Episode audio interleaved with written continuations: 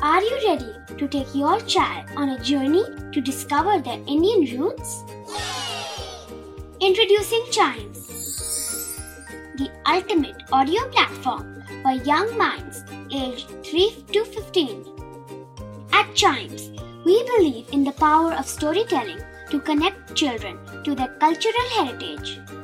From captivating folk tales to colorful festivals to mesmerizing history, Chimes brings the rich stories of Indian traditions to life. So connect your child to their Indian roots with us. Download the app today and start the journey.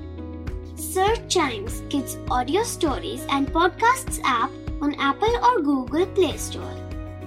Chimes, audio that inspires.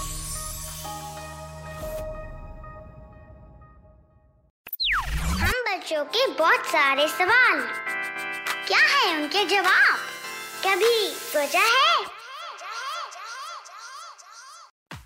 मैं जब भी चीटियाँ देखता हूँ तो हमेशा सोचता हूँ कि ये इतनी परफेक्ट लाइन में कैसे चल लेती हैं। बाहर या घरों में अक्सर आपने देखा होगा कि चीटियाँ एक दूसरे के पीछे लाइन में चलती हैं।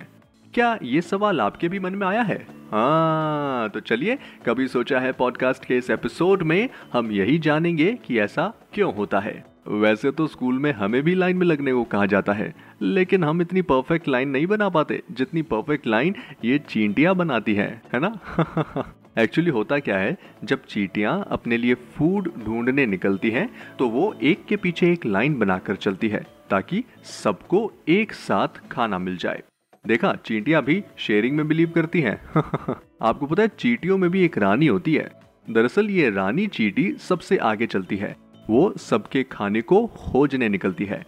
वो खाने को सूंघती है और उस स्मेल को सूंघ कर खाना ढूंढती है। सबसे आगे चलने वाली चीटी एक केमिकल छोड़ती है, जिसे फेरोमोन्स कहते हैं। और यही रीजन है कि इस फेरोमोन्स को सूंघते हुए सभी चीटियाँ आगे चलने वाली चीटी रानी के पीछे पीछे चलती है और जब उन्हें खाना मिल जाता है तो वो मिलकर उसे खा लेती है। हाँ तो अब आप समझे क्यों चीटियाँ एक के पीछे लाइन बनाकर चलती है? खाना इंटरेस्टिंग तो कभी सोचा है कि इस पॉडकास्ट में आज के लिए इतना ही। ऐसे ही क्यूरियस क्वेश्चंस और उसके जवाब हम आपके लिए लेकर आते हैं। तो चाइम्स रेडियो का ये वाला पॉडकास्ट कभी सोचा है को ज़रूर लाइक शेयर और सब्सक्राइब कर लें ताकि आपसे इसका कोई भी एपिसोड मिस ना हो जाए। Till then see you and always keep chiming